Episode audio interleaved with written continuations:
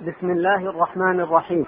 الحمد لله الذي بعث نبيه رحمة للعالمين والصلاة والسلام على أشرف الأنبياء وسيد المرسلين وعلى آله وصحبه والتابعين. أما بعد أيها الأحبة في الله يسر إخوانكم في تسجيلات إيلاف الإسلامية للإنتاج والتوزيع في الكويت أن يقدموا لكم شرح كتاب نخبة الفكر للشيخ عبد الباري الأنصاري والآن مع الشريط الأول من يهده الله فلا مضل له ومن يضلل فلا هادي له.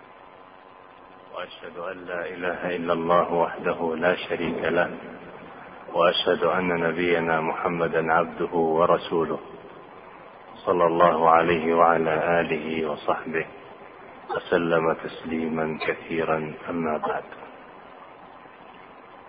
نبدأ في هذا اليوم المبارك إن شاء الله تعالى بشرح كتاب نخبة الفكر للحافظ ابن حجر في علم مصطلح الحديث.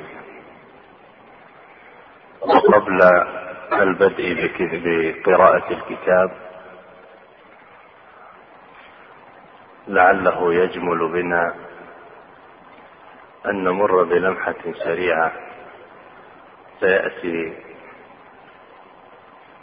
ذكر ما يتعلق بها في أثناء القراءة إلا أنه يحسن البدء بها قبل أن نلج في قضايا هذا الكتاب. نخبة الفكر متن لطيف الحجم قليل العبارة عظيم النفع فهو مع اختصاره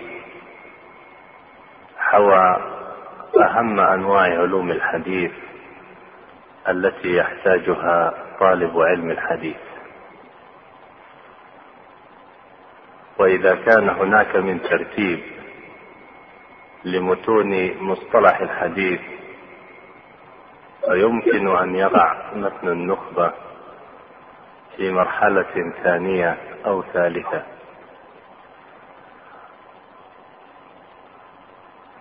فلو ابتدأ طالب الحديث ببعض المتون المختصرة جدا كمتن البيقونية أو متن ألقاب الحديث المسمى بطرفة الطرف فإنه يحسن به أن يثني بعد ذلك بنخبة الفكر. إلا أنه مع كونه يقع في هذه المرتبة التالية إلا أن طالب العلم النبي يمكنه أن يبدأ به. لما سبق أن أشرنا إليه من اختصاره واحتوائه على جل أنواع علوم الحديث. سبق الحافظ ابن حجر في التأليف في هذا الفن مؤلفون كثيرون. وكما قيل إن أول من صنف في علم مصطلح الحديث الحافظ الرامهرمزي الحسن بن عبد الرحمن المتوفى سنة ستين وثلاثمائة صنف كتابه المحدث الفاصل. وكما ذكر الحافظ ابن حجر في شرحه للنخبة إنه أول من صنف تأليفا مفردا في هذا الفن. ثم تلاه الحاكم أبو عبد الله فصنف كتابه معرفة علوم الحديث. وذكر فيه قرابة خمسين نوعا من أنواع هذا العلم. وتلاه الحافظ الخطيب البغدادي وصنف كتابين هما الكفاية في علم الرواية والجامع لأخلاق الراوي وآداب السامع كتابين مفردين في تقعيد وترسيل هذا الفن وكتب كثيرة أخرى في تفريعاته.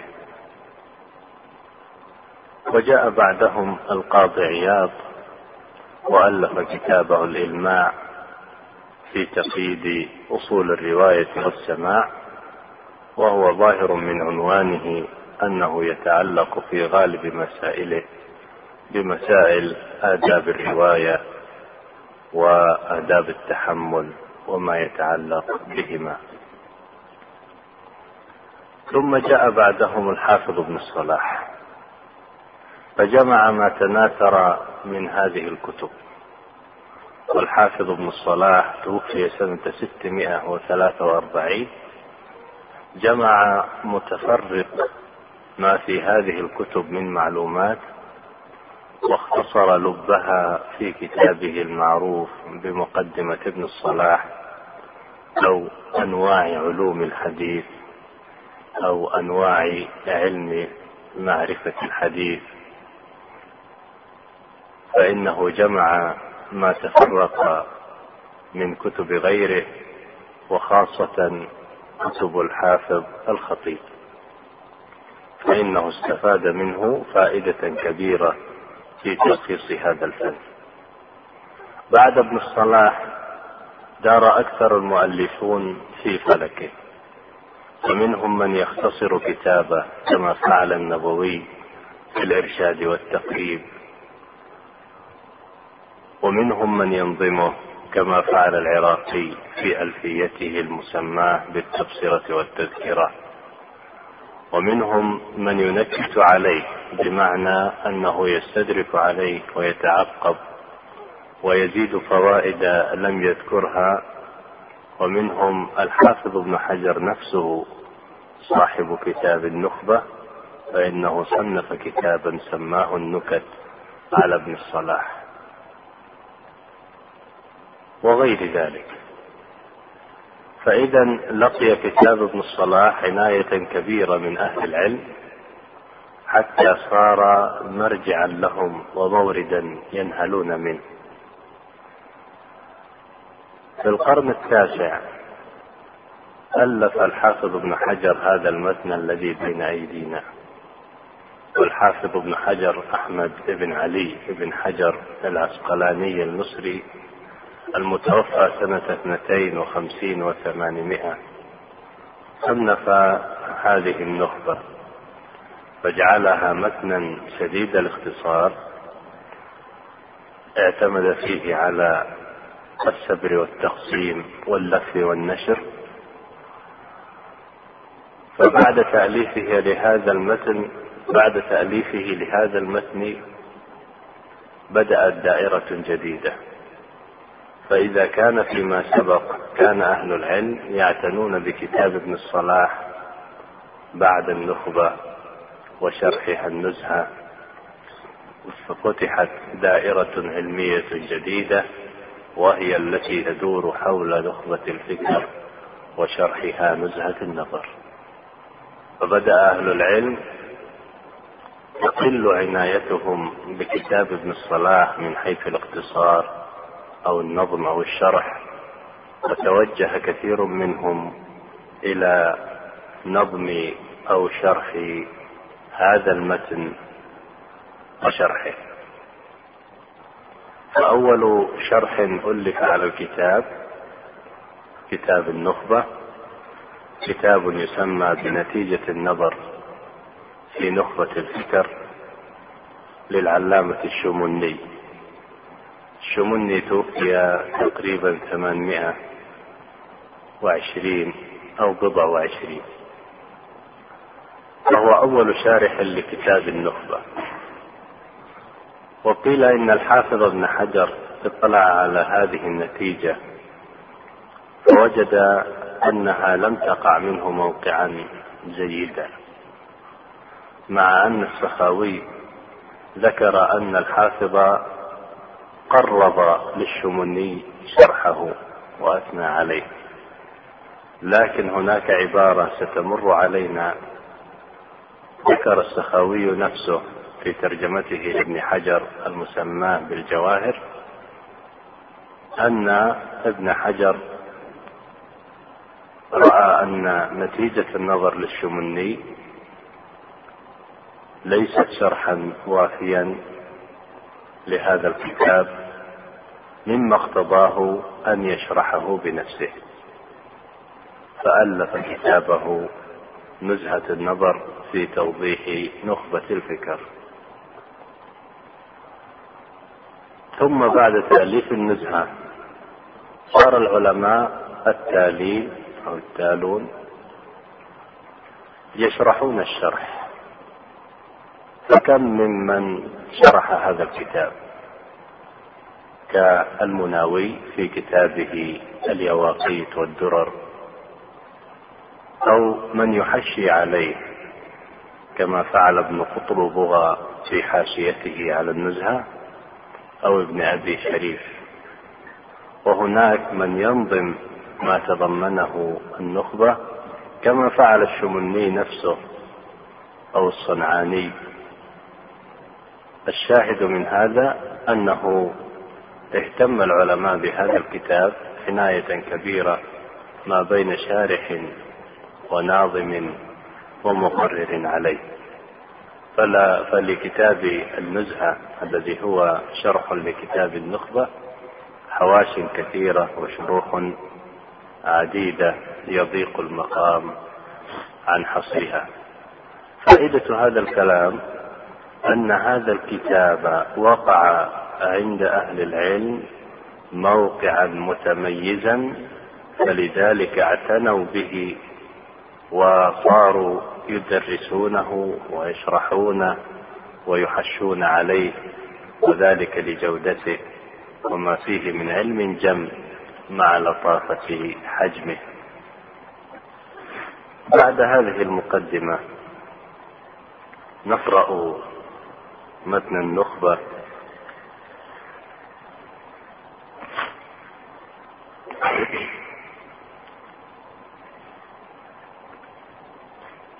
لننظر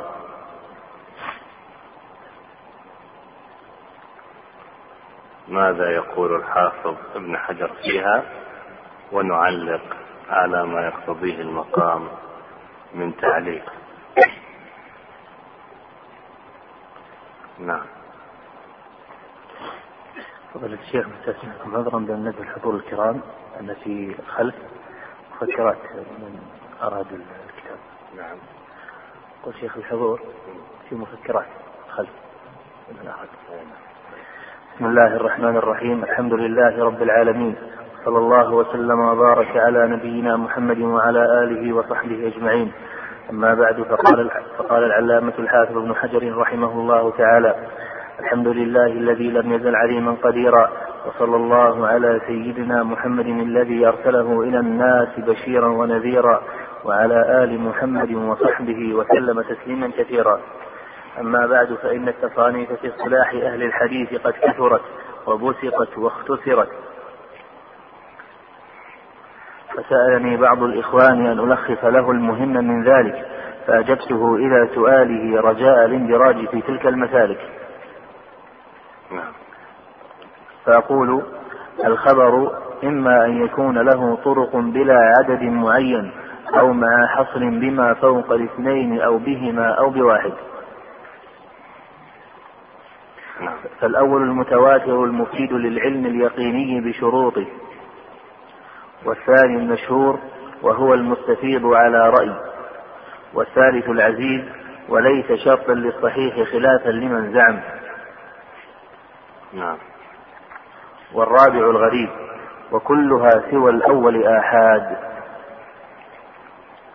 وفيها المقبول والمردود لتوقف الاستدلال بها على البحث عن أحوال رواتها دون الأول.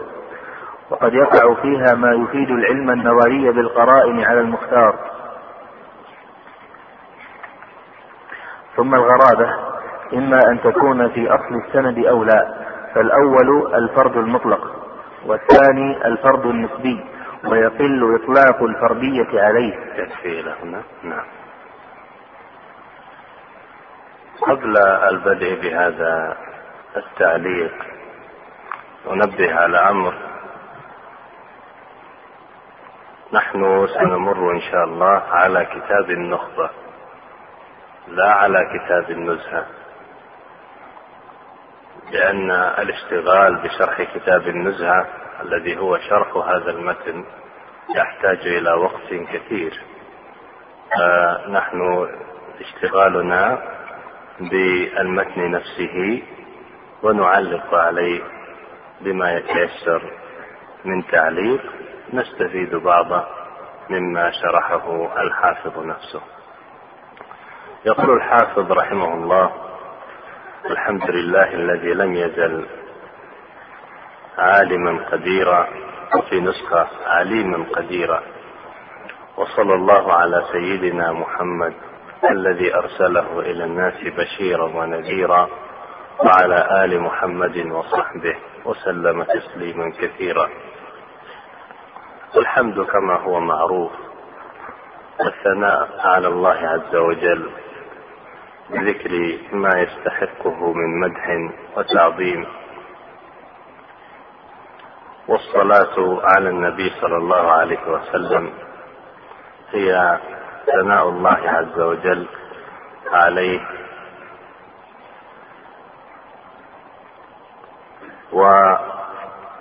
وما يتعلق بالحمدلة والصلاة يتكرر ذكرها في الشروع. فلذلك لا نطيل الكلام حول هذين أو هاتين العبارتين لوضوحهما. يقول أما بعد فإن التصانيف في اصطلاح أهل الحديث قد كثرت وبسطت واختصرت ونبهنا على بعض تلك المؤلفات. وأول مؤلف في هذا الفن وهو كتاب الرامة هرمزي ومعنى كونه أول مؤلف أي أنه لم يسبق إلى إفراد هذا الفن بالتأليف. وأما أن توجد معلومات متناثرة متعلقة بتأصيل هذا الفن وقواعده وتعاريفه فإن الرام هرمزي سبق إلى ذلك بسنين عديدة. فنجد كثيرا من قضايا مصطلح الحديث مبثوثة في كتاب الرسالة للإمام الشافعي المتوفى سنة 204 كما نجد بعض قضايا مصطلح الحديث في مقدمة الإمام مسلم لصحيحه وخاتمة جامع الإمام الترمذي المعنونة بالعلل الصغير وغيرها من المصنفات التي ألف بعض أهل العلم عناوين مفردة تتعلق بهذه الأنواع. بل إن لفظة أو الكتب التي تسمى بكتب الصحيح هذا العنوان هو نوع من أنواع علوم الحديث كما هو معلوم. وكتب العلل كالعلل ابن المديني ويعقوب بن شيبة وغيرهم. هذه الكتب مندرجة تحت فن مصطلح الحديث. فالتقرير والكلام على هذا الفن متناثرا يوجد في كلام أهل العلم من قديم. وأما من أفرده بالتصنيف ابتداء فكما سبق الرام هرمزي المتوفى سنة 360 يقول إن التصانيف في اصطلاح أهل الحديث قد كثرت وهي كثيرة العدد قوية العدد متنوعة في أساليب مصنفيها. وبسطت بعضها بسيط العبارة كما هو الحال بالنسبة إلى شرح الألفية للحافظ العراقي ونحوه من الكتب الضخام التي هي مرجع في هذا الفن. بمعنى بسطت أي شرحت وأطنب في عبارتها. فإن الأرض البسيرة هي الواسعة الفسيحة بخلاف ما يرد في عبارة الناس اليوم من قولهم هذا أمر بسيط يريدون به أمرا يسيرا. فمعنى أمر بسيط أي واسع شديد السعة بينما هم يريدون بهذه الكلمة أي أنه يسير قليل. فلذلك مما يستحسن أن يعبر عن هذا بأن يقال هذا أمر يسير بدلا من كلمة بسيط لأن المعنى من حيث اللغة يختلف. فإن معنى كلمة بسيط أي الواسع جدا اختصرت. كما أن بعض كتب المصطلح مختصرة العبارة كثيرة المعنى. ومن فوائد الاختصار تسهيل حفظ المتون. يختصر أهل العلم هذه الكتب ليقربوا هذه العلوم ولتسهل مراجعتها وحفظها. ولذلك لا بد من التفريق بين مقامين. بين مقام البسط والاختصار فمثلا الذي يريد العبارات الواسعة ويريد التفاصيل فإنه يرجع إلى تلك الكتب المبسوطة.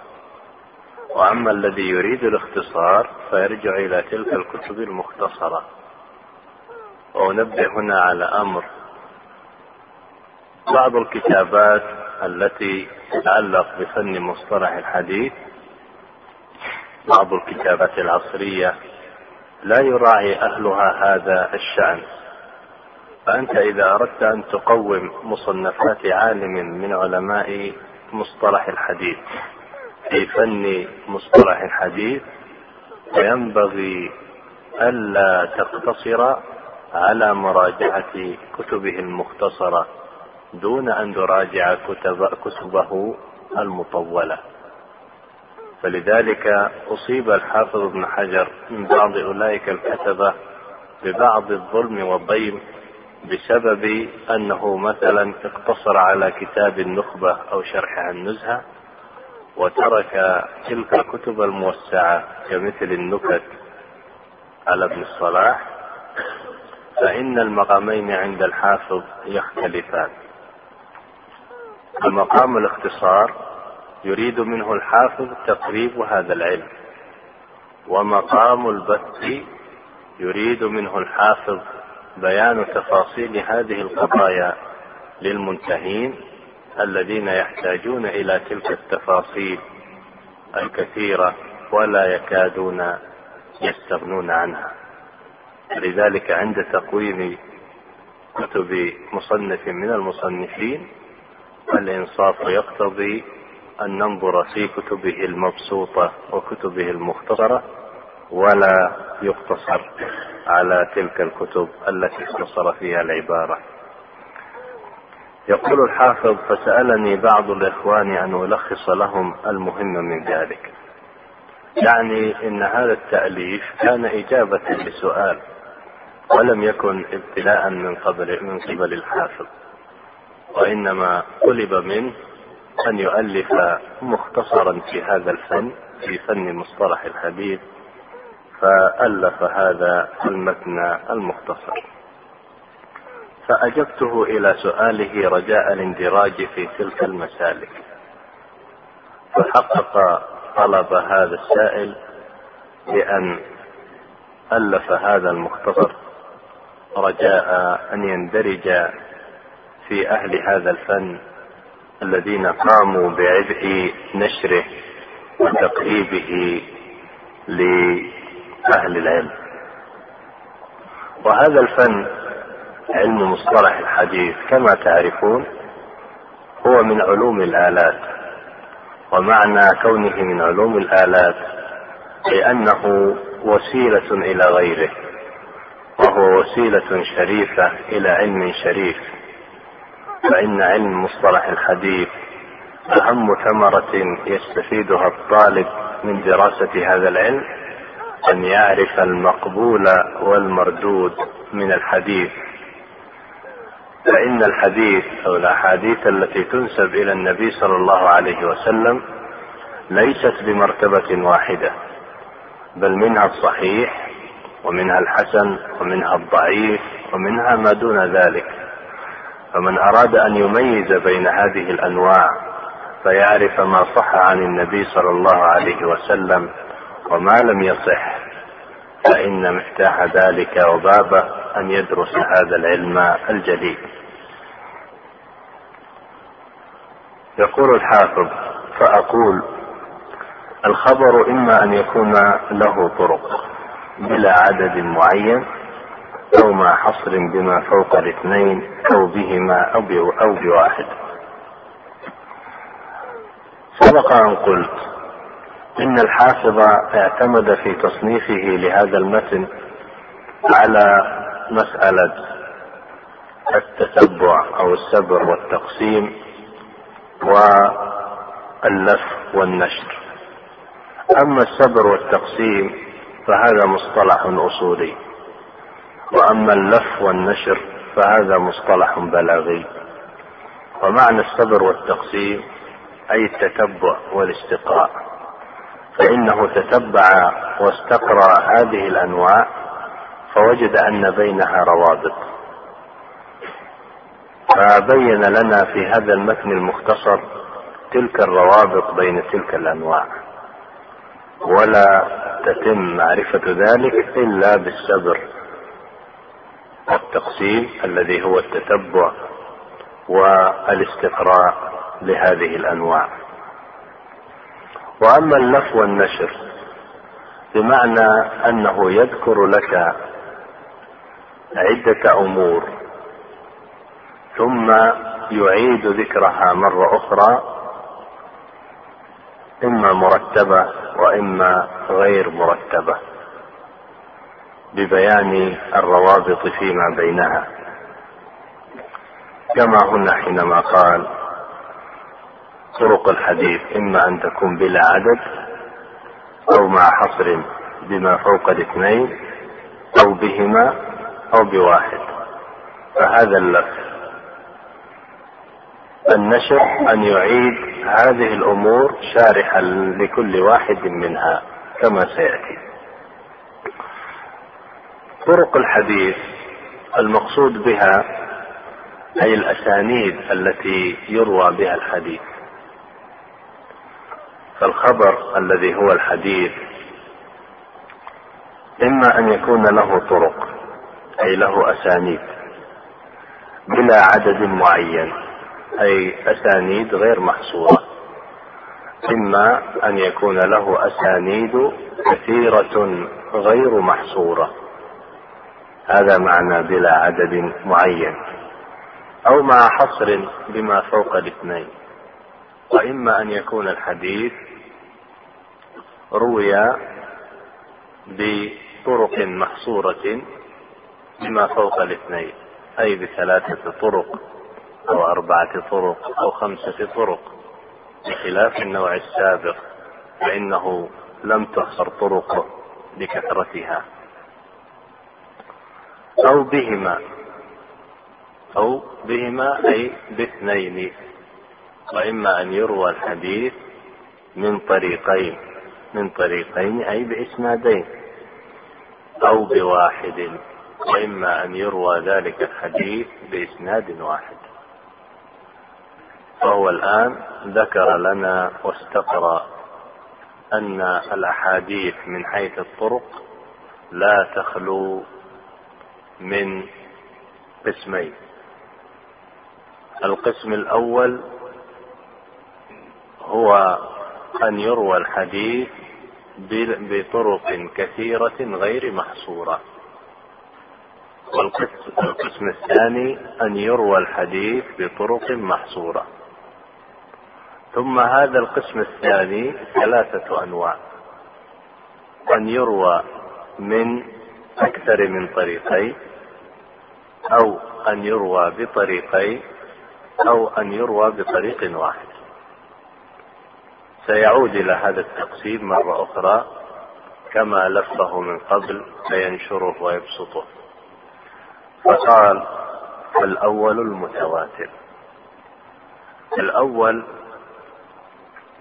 أي الحديث أو الخبر الذي يروى بطرق بلا عدد معين أي غير محصورة. هذا يسمى في الاصطلاح بالمتواتر. لذلك إذا سئل أحدنا وقال ما هو المتواتر? فيأخذ من كلام الحافظ الذي مر ذكره أن المتواتر هو الحديث الذي يروى من طرق كثيرة غير محصورة. الحديث الذي يروى من طرق كثيرة يسمى متواترا. ويدل على ذلك المعنى اللغوي فإن معنى التواتر أي التتابع. تواتر القوم أي تتابعوا في الحضور. وتواتر المطر أي تتابعه طوله. فإذا تتابع جمع من الرواة على رواية حديث ما وكان عددهم كثيرا فإن ذلك الحديث يسمى في الاصطلاح بالمتواتر. المفيد للعلم اليقيني بشروطه. المتواتر يقول ماذا نستفيد منه نستفيد منه علما يقينيا. بمعنى أنه لا يتطرق إلينا شك. إذا سمعنا هذا الحديث المتواتر بأنه صدق لم يخطئ فيه راويه. فهذا معنى العلم اليقيني. وبعضهم يعبر بعبارة أخرى ويقول العلم القطعي. أي أن الحديث المتواتر يستفيد منه طالب الحديث العلم القطعي الذي لا شك فيه ولا يعتريه خلل بشروطه إذا الحديث المتواتر له شروط وهذه الشروط ذكرها عندكم في الشرح. منها أن يرويه عدد كثير. يستحيل تواطؤهم على الكذب. أول شرط وهذا تقدم في نفس التعريف أن يروي الحديث عدد كثير. يسأل سائل ويقول هذا العدد كم هو؟ الجواب أن أهل العلم اختلفوا فيه. لم يضبطوا هذا العدد بضابط معين وإنما قالوا عدد كثير يستحيل تواطؤهم على الكذب. ولذلك حينما أراد بعض أهل العلم أن يعينوا ذلك العدد اختلفوا فيه اختلافا واسعا. فبعضهم قال مئة وبعضهم قال أربعون وبعضهم قال سبعون. وبعضهم قال عشرون وبعضهم قال عشرة. وهذا أقل عدد ذكر. واختاره السيوطي رحمه الله في كتابه عطف الأزهار المتناثرة في الأحاديث المتواترة اختار أن كل حديث يروى من عشرة طرق فإنه يطلق عليه أنه متواتر. إذا أهل العلم اختلفوا في تعيين هذا العدد. لكنهم اتفقوا على اشتراط أن يكون العدد كثيرا. يستحيل تواطؤهم على الكذب يعني بسبب كثرة هؤلاء المخبرين وتنوعهم. يكتسب الإنسان علما يقينيا بصحة ما أخبروا به.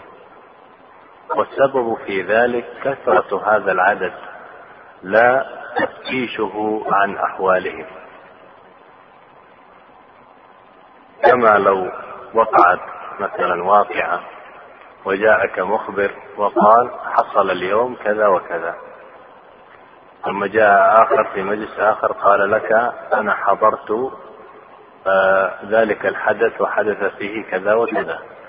في اليوم الثاني أيضا قال لك آخر نعم وأنا حضرته وحصل كذا وكذا. حتى اجتمع عندك عدد كثير كلهم يقولون إنهم حضروا وسمعوا ورأوا ذلك الحدث. في تلك الحالة لا يعتريك شك في أن ذلك الأمر قد وقع. دون نظر في مراتب هؤلاء هل هم صادقون أم هل هم كاذبون؟ لكن بسبب استفاضة وانتشار هذا الخبر على هذا النحو وسماعه من عدد كثير لا يعتري الإنسان شك في صدق وقوع ذلك الخبر. هذا الشرط الأول. الشرط الثاني أن يكون هذا التواتر من أول السند إلى منتهى بمعنى أن يروي هذا الحديث عدد كثير من الصحابة رضي الله عنهم وعنهم عدد كثير من التابعين وعنهم عدد كثير من أتباع التابعين إلى أن يصل إلى الكتب المعروفة المشهورة. أما إذا اختل هذا الشرط فإن الحديث لا يسمى متواترا. وكما سيأتينا إن بعض الأحاديث في طبقة من الطبقات كثر رواتها ومع هذه الكثرة لا يسمى ذلك الحديث متواترا.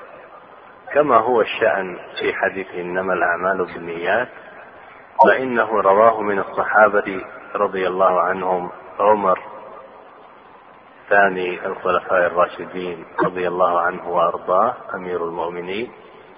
وعنه علقمة بن وقاص وانفرد عنه وعن علقمة محمد بن إبراهيم التيمي وانفرد عنه وعن التيمي يحيى بن سعيد الأنصاري وانفرد عنه ثم رواه عن الأنصاري أكثر من تسعين نفسا. فهذا عدد كثير. يستحيل تواطؤهم على الكذب. لكن لم يعد الحديث متواترا لأن هذا العدد الكثير ليس في كل طبقات السند.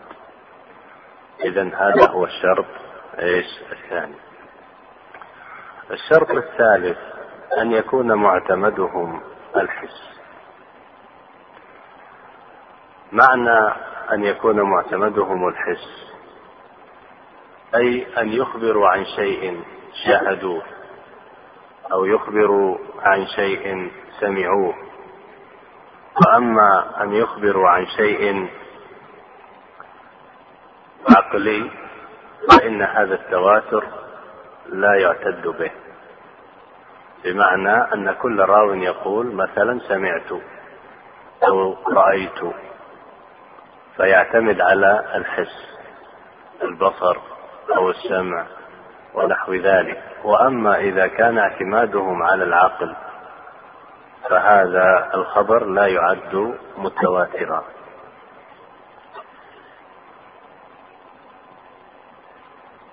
لأنك لو سألت جمعا من العقلاء عن حاصل ضرب أربعة في أربعة فإنه لا يختلف أكثر أو آلاف الناس من أن أربعة في أربعة يساوي كم؟ ستة عشر. فهذا أمر ليس حسيا وإنما هو أمر عقلي عقلي لا يختلف فيه الناس كافرهم ومسلمهم. الشرط الرابع وتقدم في التعريف وهو أن يفيد العلم. يعني هذه الكثرة تفيدنا علما للسامعين.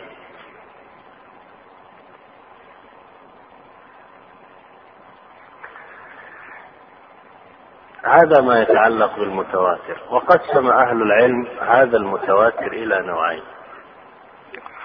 متواتر لفظي ومتواتر معنوي. أما المتواتر اللفظي فهو أن يشترك جمع من الرواة. في رواية حديث واحد بلفظه. كما اجتمع عدد كثير من الرواة على رواية حديث من كذب علي متعمدا فليتبوأ مقعده من النار. فقيل رواه سبعون نفسا وقيل تسعون نفسا ومن مستقل في ذلك ومستكثر. لكن الشاهد من هذا أن هذا الحديث رواه عدد كثير من الصحابة رضوان الله عليهم وعنهم عدد كثير من التابعين وعنهم عدد كثير من أتباع التابعين. وجمع الحافظ الطبراني جزءا في تتبع طرقه التي يروى بها. النوع الثاني من أنواع المتواتر المتواتر المعنوي. ومعنى المتواتر المعنوي أي أن يشترك عدد كثير من الرواة في ذكر أمر بمعناه يشتركون فيه بمعناه لا بلفظه. وبالمثال يتضح المقال. كما هو الحال بالنسبة إلى أحاديث المسح على الخفين فإنها متواترة عن النبي صلى الله عليه وسلم ولكن ليس بألفاظها وإنما وقع التواتر بالمعنى. بمعنى أن مثلا يأتينا المغيرة بن شعبة رضي الله عنه يقول رأيت النبي صلى الله عليه وسلم يمسح على الخفين ويأتي صفوان بن معسل فيذكر عن النبي صلى الله عليه وسلم من قوله أنه رخص للمقيم أن يمسح يوما وليلة وللمسافر ثلاثة أيام بلياليهم فهنا لم يشتركوا في اللفظ وإنما اشتركوا في المعنى ويروي ذلك عدد كثير كلهم يذكر قضية المسح على الخفين وحينما يكثر هذا العدد ويشتركون في ذكر هذه القضية فإن ذلك يسمى بالمتواتر المعنوي. ومن ذلك أيضا قالوا قضية رفع اليدين في الدعاء ونحو ذلك من الأخبار التي تواترت معانيها. والمتواتر هذا النوع اهتم أهل العلم به وصنفوا فيه. ومن ذلك الكتاب الآن في الذكر للسيوطي المسمى بقطف الأزهار المتناثرة في الأحاديث المتواترة. وأيضا لعبد الحي الكتاني كتابا سماه نظم المتناثر في الحديث المتواتر. النوع الثاني من فضلك اقلب الشريط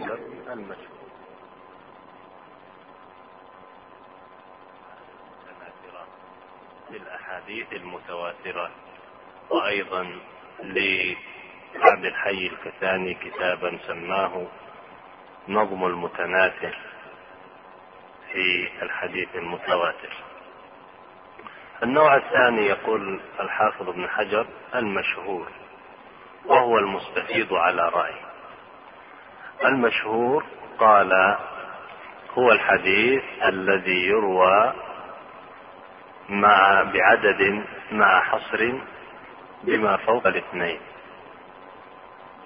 فإذا بعبارة مختصرة الحديث المشهور هو الذي يروى من ثلاثة طرق فأكثر ولم يبلغ حد التواتر. كل حديث نجده يروى من ثلاثة طرق فأكثر فإننا نسميه مشهورا. والمشهور عند أهل الاصطلاح نوعان. مشهور هو الماضي ذكره وهو الذي يروى من ثلاثة طرق فأكثر ومشهور آخر وهو الذي يشتهر على ألسنة الناس. فالأول يتعلق بالطرق والثاني يتعلق بالشهرة على ألسنة الناس.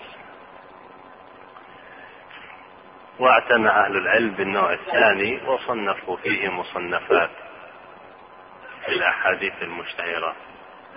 من أشهرها كتاب المقاصد الحسنة في الأحاديث المشتهرة على الألسنة للحافظ السخاوي. وغير ذلك من الكتب. يقول حافظ ابن حجر هنا والثاني المشهور وهو المستفيض على رأي. يعني أن بعض أهل العلم يسمى يسمي الحديث المشهور بالمستفيض. ويؤخذ من قوله على رأي أي أن ذلك ليس اتفاقا فبعض أهل العلم يجعل المشهور والمستفيض بمعنى واحد وبعضهم يخالف بينهما. فيجعل المستفيض هو الذي كثرت طرقه ولم يبلغ حد التواتر ويجعل المشهور من كانت تلك الكثرة محدودة. وعلى كل يعني مصطلح المستفيض هذا غير منتشر على ألسنة أهل العلم بل أكثر ما يستعملون إما مصطلح المتواتر بالمعنى السابق أو مصطلح المشهور. والثالث العزيز. العزيز كما تقدم. هو كما قال الحافظ أو ما حصر بالاثنين وعبر عنه بقوله أو بهما. فإذا الحديث العزيز هو الحديث الذي يروى من طريقين. والعزيز في اللغة مأخوذ إما من العزة التي بمعنى القوة وإما من العزة التي بمعنى القلة فإما أنه سمي عزيزا لأن كلا الطريقين قوى الآخر وإما أنه سمي عزيزا لقلة وروده. بل ذكر ابن حبان إنه لا يوجد حديث يروى عن اثنين عن اثنين عن اثنين عن اثنين. يعني لم يصل إلينا حديث يرويه فقط رجلان وعن رجلين عن رجلين عن رجلين. إنما الذي يقع أننا نجد أحاديث كثيرة أقل ما يوجد في طبقات الإسناد فيها رجلان. أما أنه فقط رجلان عن رجلين عن رجلين فهذا لا يوجد.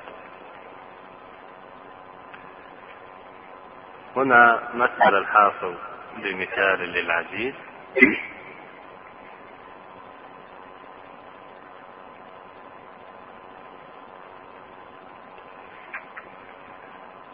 وهو حديث لا يؤمن أحدكم حتى أكون أحب إليه من والده وولده.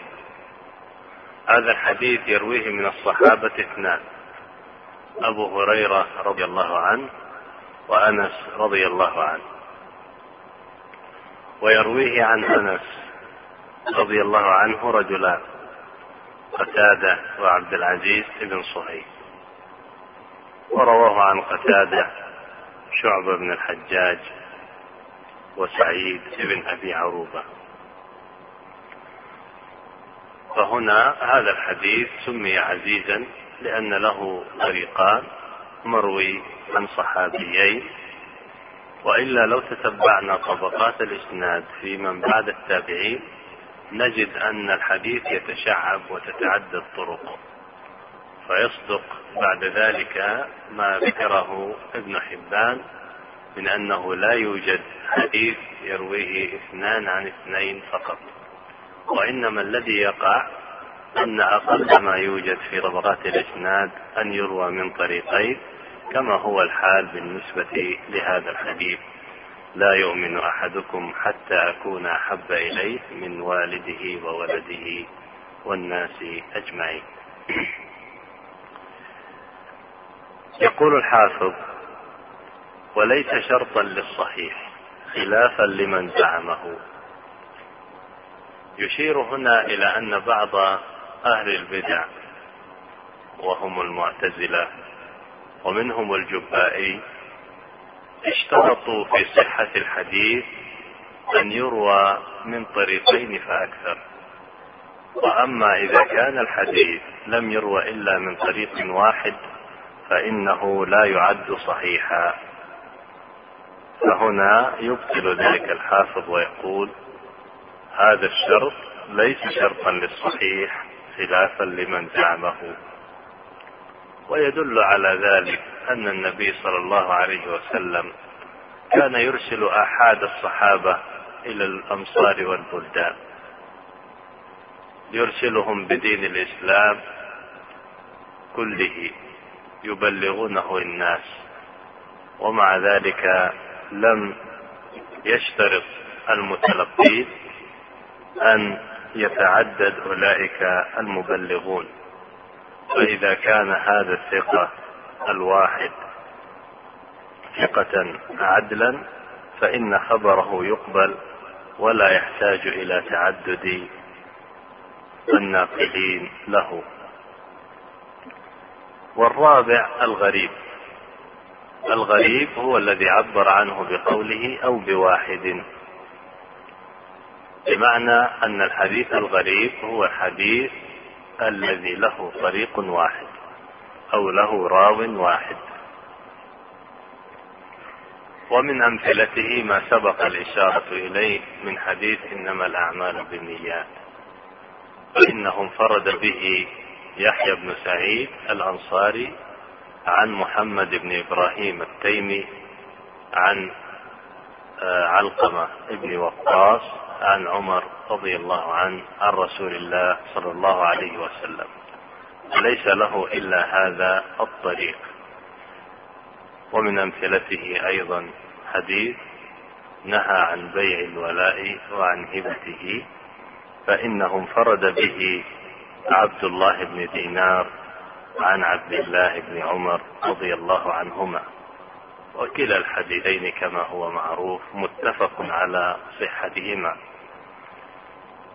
يقول الحافظ وكلها سوى الأول احد أي هذه الأنواع الثلاثة المشهور والعزيز والغريب تسمى في الاصطلاح أحاديث آحاد. أما الأول فيسمى متواتر. ولذلك قلنا إن الحديث ينقسم إلى قسمين متواتر وآحاد. والآحاد له ثلاثة أنواع هي المشهور والعزيز والغريب.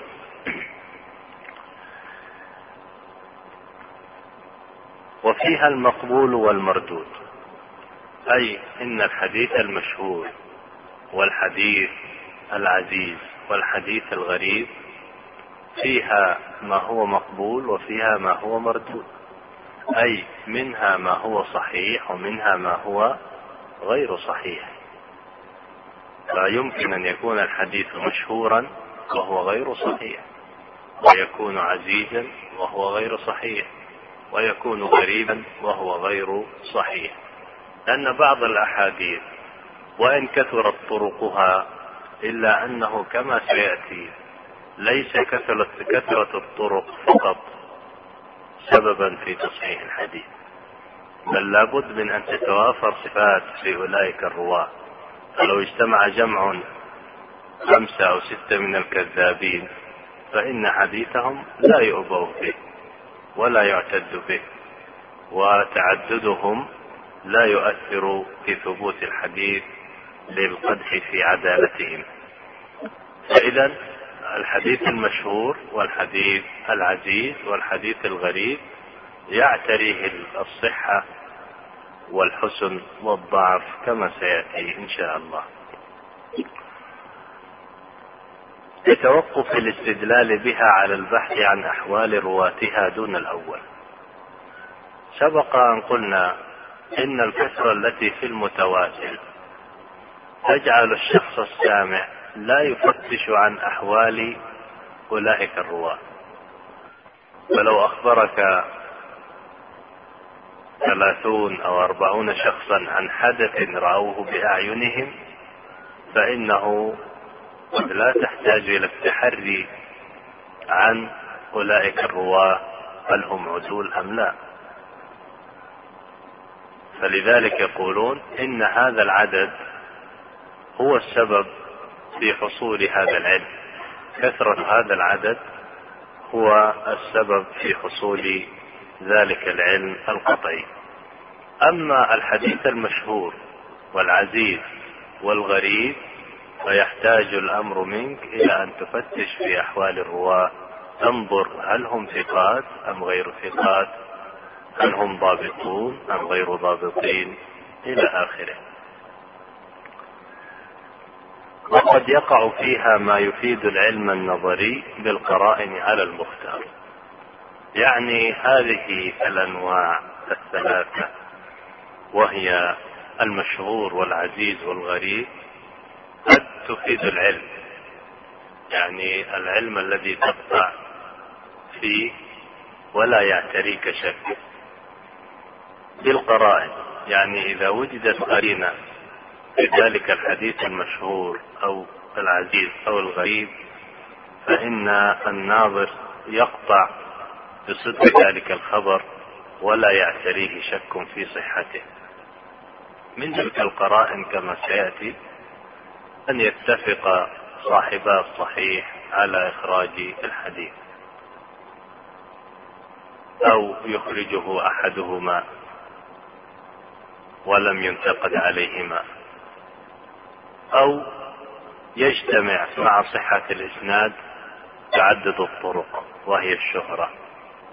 أو مثلا يجتمع في رواية هذا الحديث إمام عن إمام عن إمام.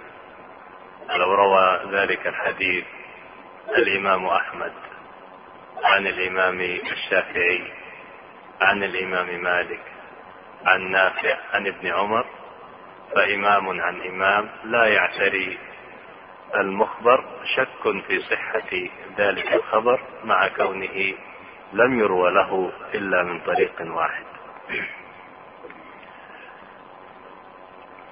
مسألة العلم النظري والقطعي واليقيني هذه اصطلاحات منطقية. أهل المنطق يقسمون العلم إلى علم ضروري وعلم قطعي وعلم نظري. العلم الضروري يقولون هو العلم الذي يهجم على السامع حتى لا يعتريه أي شك في صحته. كمثل طلوع الشمس. ينظر إلى الشمس وإذا هي بازغة ليس دونها سحاب. فهل يعتري أحد شك أن الشمس مشرقة. إذا كان صاحب عينين فهذا علم ضروري.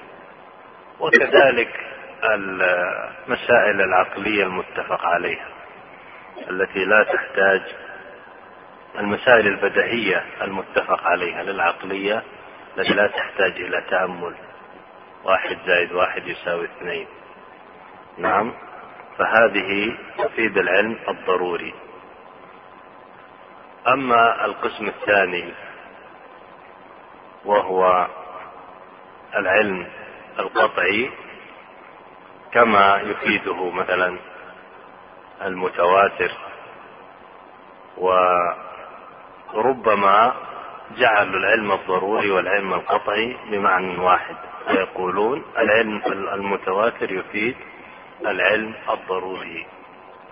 يبقى العلم النظري العلم النظري هو العلم الذي يكتسب من خلال النظر.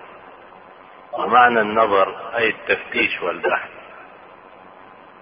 معنى التفتيش والبحث أي أنك تنظر إلى أحوال الرواة وتنظر إلى القرائن.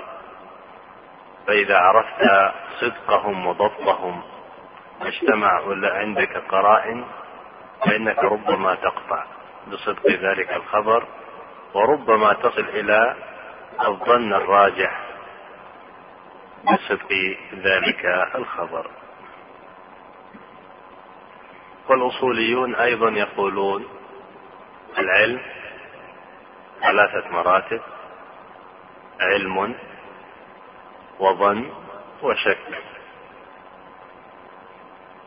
فالعلم هو العلم القطعي الذي لا تشك فيه والظن هو يعني هنا المقصود الظن الراجح أي العلم الذي يترجح جانب صدقه على جانب خطئه والشك هو الذي يستوي جانب الصدق مع جانب آه، الخطأ. طيب. ثم يقول الحافظ ثم الغرابة إما أن تكون في أصل السند أو لا. هذه الغرابة التي سبق أن عرفها وأشار إلى تعريفها بأن يروى الحديث من طريق واحد إما أن تكون في أصل السند. بمعنى أن الحديث من أصل السند لا يروى إلا من طريق واحد. كما في حديث إنما الأعمال بالنيات الآن ذكره. أصل السند يعني من جهة الصحابي. أو لا. طيب هذا الحديث الذي فيه غرابة من أصل السند ماذا يسمى؟ يقول الأول الفرد المطلق. الحديث الذي من أصل الإسناد لا يرويه من الصحابة إلا واحد ولا من التابعين عنه إلا واحد ولا من أتباع التابعين عنه إلا واحد. هذا يسمى في اصطلاح بالفرد المطلق. والثاني الفرد النسبي. يقول الغرابة إما أن تكون في أصل السند أو لا. فإذا لم تكن الغرابة في أصل سند بمعنى أن الحديث له طرق متعددة. يروى من حديث أبي هريرة ومن حديث أنس ومن حديث ابن عمر وعدة من الصحابة رضوان الله عليهم. لكن أحد هذه الطرق. انفرد به راو من الرواة بينما الطرق الأخرى اشترك جمع من الرواة في روايتها. فهذا الحديث باعتبار أن له طرق عديدة. ماذا يسمى في الاصطلاح؟ الحديث الذي يروى بأكثر من طريقين. مر أنه يسمى مشهورا. طيب فهذا الحديث قد يكون مشهورا ومن أحد طرقه غريبا بمعنى أنه بعض طرقه اشتهرت وتعددت عن بعض الرواة إلا أن طريقا واحدا فقط. استغربه أهل العلم من ذلك الوجه. فهذا الطريق الذي استغربه أهل العلم في الاصطلاح لا يسمى غريبا مطلقا أو فردا مطلقا لأن الحديث مروي بطرق عديدة وإنما يسمونه بالفرد النسبي يعني بالنسبة إلى حديث مثلا أبي هريرة غريب.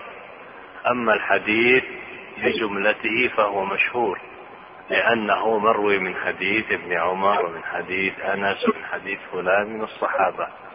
فهذا الطريق الذي انفرد به ذلك الراوي من ذلك الوجه يسمى عندهم بالفرد النسبي. يقول الحافظ ويقل إطلاق الفردية عليه. يعني هذا الفرد النسبي يقل أن يسمى فردا لماذا؟ لأن له طرق عديدة. ولذلك يقل أن يسموه فردا وإنما يقولون ويستعملون كلمة غريب بدلا من كلمة فرد فيقولون هذا حديث غريب من ذلك الوجه. فلذلك يمكن أن يجتمع الحديث أن يكون مشهورا غريبا مشهورا لتعدد طرقه غريبا من وجه من تلك الأوجه. تسجيلات الإيلاف الإسلامية. الحمد لله نحمده ونستعينه ونستغفره ونعوذ بالله من شرور أنفسنا وسيئات أعمالنا. من يهده الله فلا مضل له ومن يضلل فلا هادي له. وأشهد أن لا إله إلا الله وحده لا شريك له. وأشهد أن نبينا محمدا عبده ورسوله. صلى الله عليه وعلى آله وصحبه وسلم تسليما كثيرا. أما بعد نبدأ في هذه الليلة بالدرس الثاني من دروس النخبة حيث وقفنا في صباح هذا اليوم. بسم الله الرحمن الرحيم. الحمد لله رب العالمين. وصلى الله وسلم وبارك على نبينا محمد وعلى آله وصحبه أجمعين. أما بعد فقال العلامة الحافظ ابن حجر رحمه الله تعالى وخبر الآحاد بنقل عدل تام الضبط متصل السند غير معلل ولا شاذ هو الصحيح لذاته. وتتفاوت رتبه بتفاوت هذه الأوصاف. ومن ثم قدم صحيح البخاري ثم مسلم ثم شرطهما.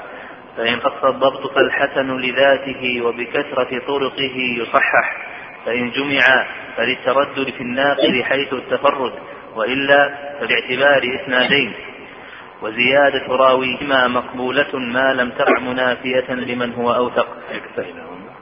شيخ.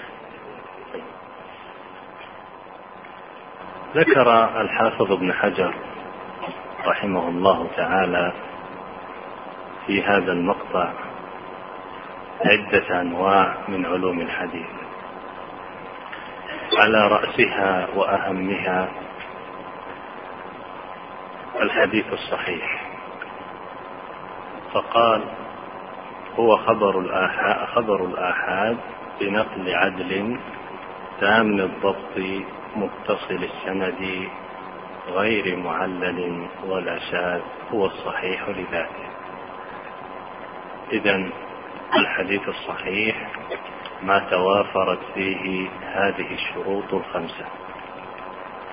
أن يكون بنقل عدل تام الضبط متصل السند غير معل ولا شاذ. نأخذ هذه الشروط شرطا شرطا.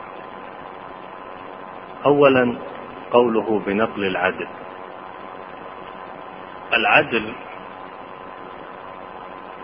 هو من توافرت فيه خمسة خصال. أن يكون مسلما بالغا عاقلا خاليا من أسباب الفسق سالما من خوارم المروءة. فمن توافرت فيه هذه الصفات الخمس يسمى ويكون عدلا. أن يكون مسلما لأنه ليس بعد الكفر ذنب فالكافر لا يقبل حديثه. إذ اقترف أعظم الذنوب التي لا تغفر عند الله سبحانه. بالغا يشترط في العدل أن يكون بالغا لأن من كان قاصرا عن البلوغ الصبي القاصر عن البلوغ يحتمل أن يقع منه الكذب وكثير من الهفوات لعدم معرفته أو لعدم إدراكه بأنه مكلف. وهو ما دام لم يبلغ لا يكلفه الله عز وجل وإنما يعمل الأعمال دون تكليف. أي التكليف مناط بالبلوغ والعقل. عاقلا إذ المجنون يحتمل أن يصدر منه أي شيء فلا يقبل حديثه ولا يعتد به. خاليا من أسباب الفسق. أسباب الفسق بأن يعرف بارتكاب كبيرة أو الإصرار على صغيرة.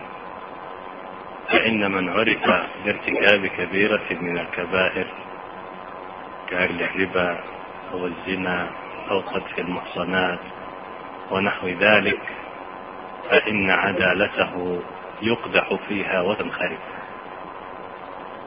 ويلاحظ قول أهل العلم أن يعرف بارتكاب كبيرة. لا ولم يقولوا لم يقولوا أن يعمل كبيرة. لأنه ربما يقترف كبيرة من الكبائر فيما بينه وبين الله عز وجل ويتوب منها. فإذا لم يعرف عنه ارتكاب تلك الكبيرة فإنه لا يخرج عن حيز العدالة. وعادة الله عز وجل في عباده المؤمنين الستر وأنه لا يفتضح إلا من تكررت منه تلك الأعمال الموبقة أو الإصرار على صغيرة. الصغيرة تعرف من خلال معرفة الكبيرة. والكبائر كما مثلنا قبل قليل. أكل الربا الزنا السحر ونحو ذلك.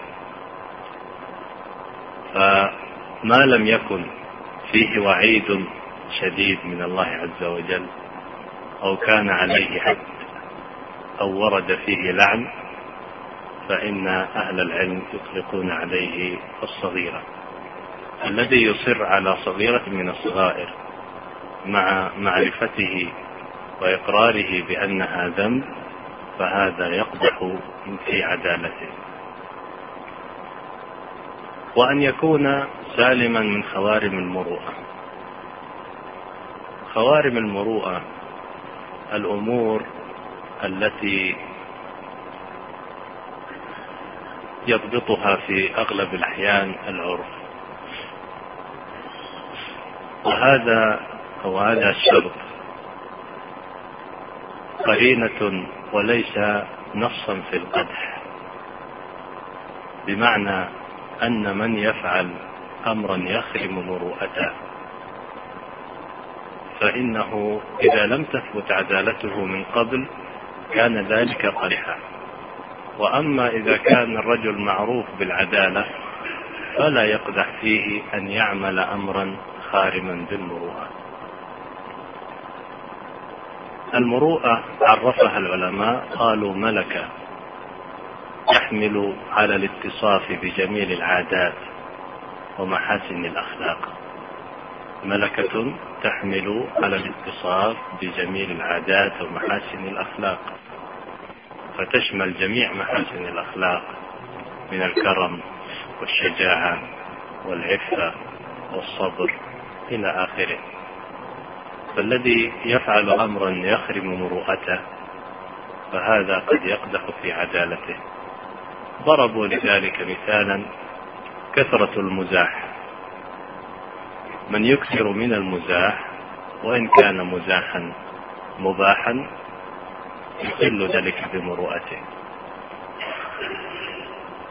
أو أن يصنع أمرا اعتاد الناس استقباحه وإن لم يرد في الشرع أنه محرم. لكن هذا كما أشرت قبل قليل هذه قرينة. فمثلا طالب العلم أو العالم الذي ثبت عند الناس عدالته وفقهه وعلمه وورعه لو صنع شيئا يخالف ما اعتادوه فما ثبت من عدالته يرفع عنه انخرام المروءة. فمثلا إذا كان عند بعض الناس أن من يمشي في الشارع حاسرا عن رأسه دون أن يضع على رأسه شيء عدوا ذلك من الأمور المستقبحة. والأمور التي تخرم المروءة وإن كان ذلك عند ناس آخرين ليس كذلك. فهذا إنما يكون قرينة عند من لم تعرف عدالته. أما من عرفت عدالته فإن ذلك لا يقدح فيه لأنه لم يصنع شيئا يخالف الشر إذا هذه الشروط الخمسة هي الشروط التي تشترط في العدل. فالعدل من اتصف بهذه الصفات الخمس. تام الضبط أن يكون راوي ذلك الحديث تام الضبط. والضبط عند أهل العلم ينقسم إلى قسمين ضبط صدر وضبط كتاب. ضبط الصدر المقصود به أن يحفظ حديثه بحيث يمكنه استحضاره متى شاء. ضبط الصدر يحفظ حديثه في قلبه بحيث يمكنه أن يستحضره متى شاء روايته. هذا يسمى ضبط الصدر. وسمي بضبط الصدر لأن العلماء يقولون الحفظ في القلب والقلب في الصدر. نعم. وإن كان يعني عند بعضهم أن الفهم في القلب وأما الذاكرة ففي الرأس ويؤيد ذلك الطب الحديث. الفهم والعقل عقل الأمور وفهمها في القلب وأما الذاكرة ففي الرأس. وهذا بحسب ما شاع عند أهل العلم في القديم. أما النوع الثاني من أنواع الضبط فهو ضبط الكتاب. والمقصود بضبط الكتاب أن يصون كتابه من حين سمع فيه إلى حين روايته منه. في القديم يحضر الطالب عند المحدث والمحدث يحدث بأحاديث بأسانيده. فلا يخلو هذا الطالب من ثلاثة أحوال. أنه يسمع ويحفظ مباشرة ولا يحتاج أن يكتب. أو أنه يحفظ من حين سمع إلا أنه يضيف إلى ذلك أنه يقيد مع الشيخ. وإما طالب ثالث لا يحفظ ما سمع حفظ قلب لكنه يكتب مع الشيخ في كتابه. هذا في حين التحمل. بعد ذلك هذا الطالب إذا تصدر للإقراء والرواية واحتاج أن يروي من ذلك الكتاب فيلزمه أن يكون عنده ضبط كتاب. ومعنى ضبط الكتاب كما قلنا أن يصون كتابه من حين سمع منه إلى حين روايته. من صيانته؟ أن يقيده ويكتبه كتابة صحيحة خالية من التحريف والتصحيف من صيانته ألا يجعله عرضة للعابثين فتمتد إليه يد الآخرين فلربما زادوا في كتابه أو نقصوا. وعند أهل الحديث بعض الرواة ضعفوا بسبب خارج عنهم. لأنهم لم يحفظوا كتابهم فابتلوا بوراقين أو أبناء ليسوا مؤتمنين فأدخلوا في كتب أولئك الرواة ما ليس منها. فضعف أهل العلم أولئك الرواة بسبب ما أدخل في كتبهم. فإن المحدث ينبغي أن يصون كتابه ويحفظه من أن تمتد يد الغير إليه فتزيد فيه أو تنقص منه. هذا ضبط الصدر. فإذا الراوي راوي الحديث الصحيح لا بد أن يكون تام الضبط إما بضبط الصدر وإما بضبط الكتاب. ومن جمع بينهما فهذا أعلى مرتبة. متصل السند. يشترط في الحديث الصحيح أن يكون إسناده متصلا. الإسناد كما تعرفون سلسلة الرجال التي يروى بها الحديث. فلان عن فلان عن فلان عن فلان إلى النبي صلى الله عليه وسلم. هذا يسمى الإسناد. مثلا أخرج البخاري في صحيح في صحيحه حديث إنما الأعمال بالنيات. قال حدثنا الحميدي قال أخبرني سفيان بن عيينة قال حدثني يحيى بن سعيد الأنصاري حدثني وقال حدثني محمد بن إبراهيم التيمي قال سمعت علقمة بن وقاص قال سمعت عمر بن الخطاب رضي الله عنه قال سمعت النبي صلى الله عليه وسلم يقول إنما الأعمال بالنيات.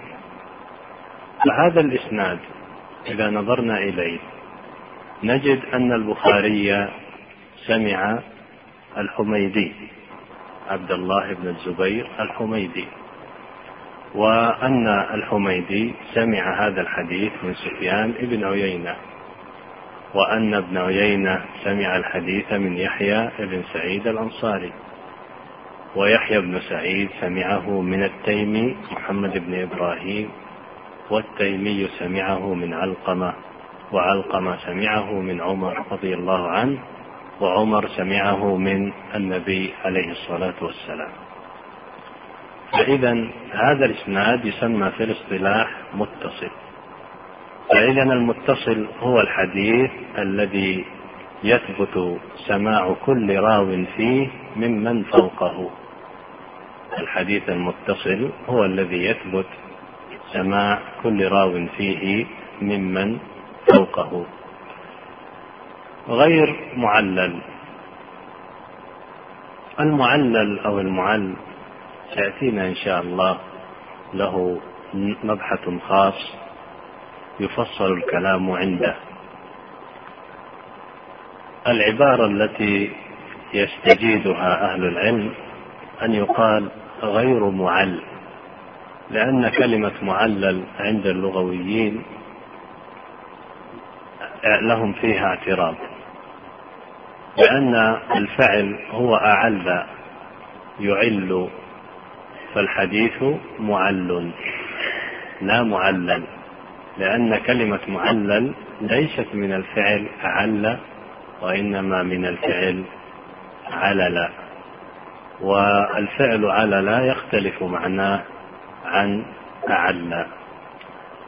فإذا وسنعود إن شاء الله إلى هذه القضية في موضعها حينما يتكلم الحافظ على المعل فهنا الأولى أن يقول الحافظ غير معل المعل هو الحديث الذي فيه علة خفية قادحة وظاهره السلامة منها. وسيأتي بيانه إن شاء الله بالتفصيل في موضعه. فلا نستعجل الأمر قبل أوانه. ولا شاذ. الشاذ هو الحديث الذي يخالف فيه الثقة من هو أوثق منه. فيشترط في الحديث ألا يكون فيه مخالفة من ثقة. والثقة هو الراوي الذي مر معنا ووصفه بأنه عدل ضابط. فمن اجتمعت فيه هاتان الصفتان العدالة والضبط فإنه يسمى في الاصطلاح ثقة لأنه يوثق بعدالته ويوثق أيضا بضبطه. فيشترط في الحديث الصحيح ألا يكون شاذا بمعنى ألا تقع فيه مخالفة. من هذا الراوي الذي هو عدل ضابط لمن هو أوثق منه. وأيضا الشاذ سيأتينا إن شاء الله قريبا فنفصل الكلام حوله في موضعه. جرت عادة أهل العلم أنه إذا ذكر التعريف وذكرت الشروط أنهم يذكرون المحترزات. والمقصود بالمحترزات الأمور التي تخرج باشتراط هذا الشرط. لأنه من خلال تعريف الحديث الصحيح نستطيع أن نتبين أنواعا عديدة وذلك من خلال شرح هذه الشروط وبيان محترزاتها. فمثلا الشرط الأول العدالة. واحترز به